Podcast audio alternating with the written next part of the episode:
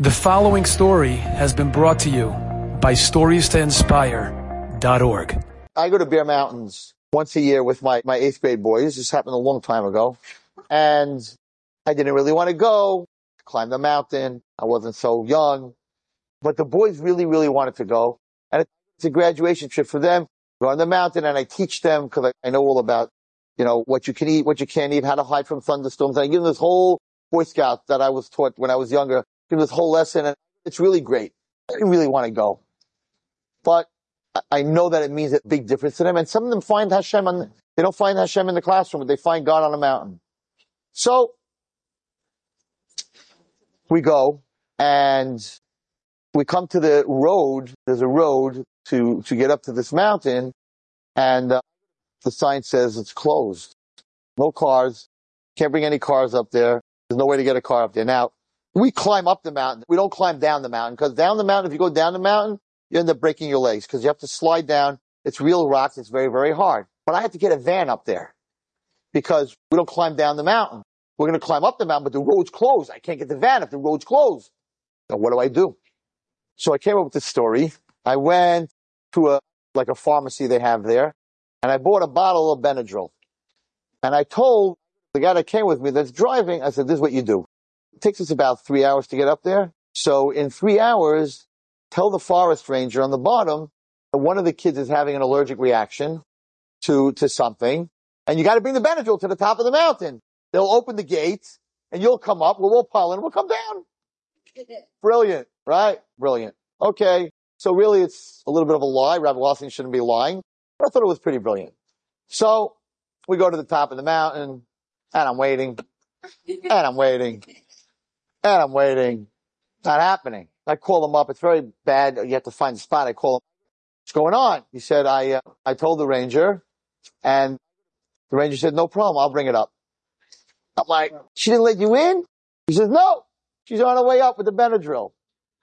So, you know, they have those green trucks, whatever it is. So my whole trick didn't work. So she comes up and she goes, uh, oh, your rabbi brought you up your Benadryl. I'm like, oh, thank you. This kid's having a reaction, whatever it is. But Lamaisa, it didn't work we had to climb back down the mountain, which was very dangerous. It took us a very, very long time. It was a great idea. It should have worked. Okay. It's a true story. It's a true story. Fine. So we go up to our hotel up in the Catskills. We stay overnight. The next day, I know, I know my mountains very well. So there's a fishing spot in one of these roads that's a running brook, a running, like a running brook, and there's a big hole with very deep water there, and you can go swimming there. So I figured, you know what? Let me take my whole class swimming. It's very exciting. There's a current, and and I know the place. It's fine. Okay. No, they all get into the water. It's ice cold. It's April. It's ice coming. It's ice cold, and my whole class had their bathing suits because we went swimming in the hotel, and they jump into this this big water, ice water, mamish ice water. Okay, I'm not going in. I'm not crazy, right? I'm watching them. I'm laughing. They're having a great time because you can jump off the rock. Everybody's having a great time. All of a sudden, this kid comes out of the water and he says, Rebbe, I can't see. I'm like, what? Rebbe, I can't see. I'm like, get into the van right now. What do you mean you can't see? And he starts shaking his head. He's like, I can't see. I can't see. He starts screaming. I can't see. And his ankles, the bottom of his feet are this big, swollen, and his wrists are swollen. And I'm like, I'm losing. I was losing him. I was not I'm like, what's going on? What's going on? What is it? Did you get bitten? And he goes, no, I can't see. Rebbe, help me, help me. I can't see. I can't see. And I'm like, do you know what happened to you? He goes, I'm allergic to cold water. Really? It's such an allergy. I never knew there's such a thing. I'm like, I never knew there was an allergy. And I'm like, I'm not going to make it to the hospital. I'm in the woods. And I'm like, I'm standing in the front of the van and there's a bottle of Benadryl. And I'm like, oh my gosh. I open the bottle I poured into a cup. I must have given him 10 doses, right? Slowly, I'm like, everyone get dressed. Everybody get into the van. We're going to the hospital because I didn't know what was going on. Everyone gets into the van, whatever it is. And I keep giving him, I gave him that. I didn't give, I didn't kill him.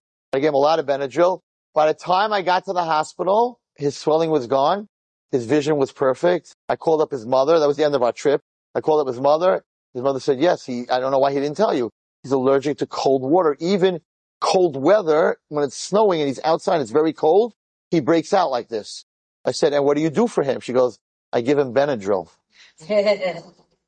so I say with I took them on this trip because it was something I felt that would help them get closer to HaKadosh Baruch Hu.